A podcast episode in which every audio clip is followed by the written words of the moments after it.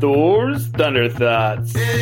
Your thoughts are your most powerful asset that you have that you can utilize on every single day basis. I created this podcast to help you weaponize those thoughts and level them up.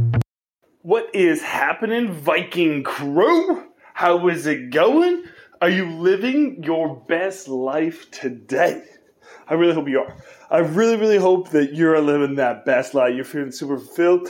You're like, oh yeah, baby, another episode of Thor's Thunder Thoughts is at my doorstep.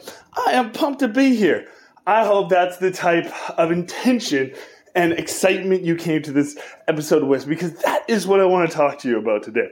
Is I want to dibble dabble a little bit into intention versus impact. And I feel like there's such a misconception on these things in society nowadays.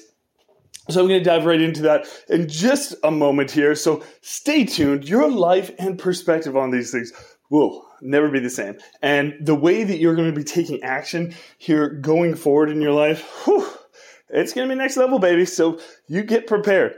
Anyway, so let's just dive into this. Okay. So so often we say and in our minds we tell ourselves these narratives that what we're doing right now is we're we're we have the best of intentions to do it right we have the best of intention.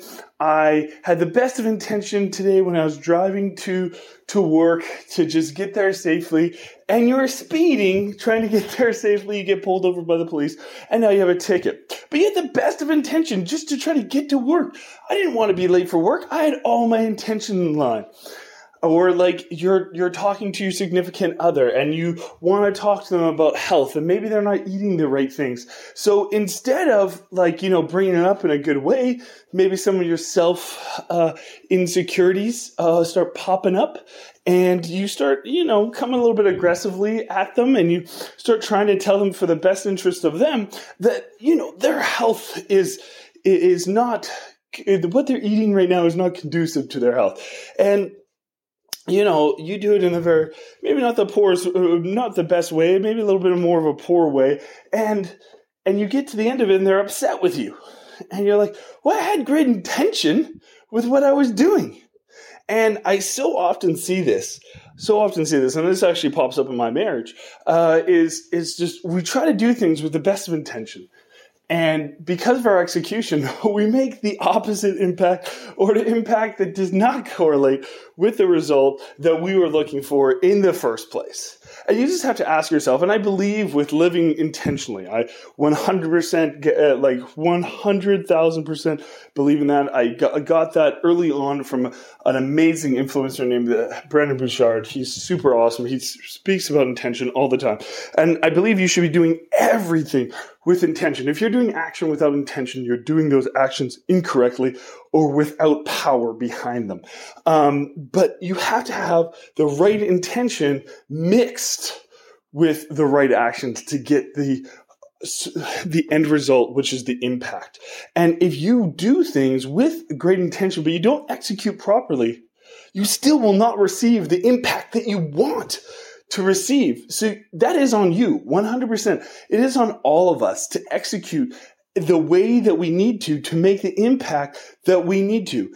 Just because you woke up this morning with the best of intention to work on your business so you can make millions of dollars, you can change millions of lives, and then you get to it and you just have no energy, no enthusiasm, and then you do a piss poor job while you're doing it, and then you get no impact from the actions that you're doing.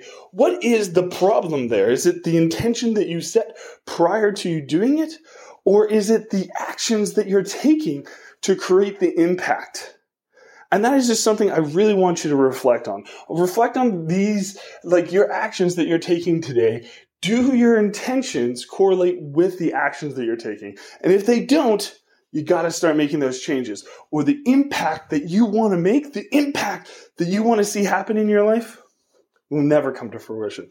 Anyways, that is the thought of the day. That is the reflection of the day. I'm sure there's things in your day that you will find yourself doing this and you'll catch yourself on it. But, um, anyways, I just, I'll leave you with that. I will talk to you tomorrow. Much love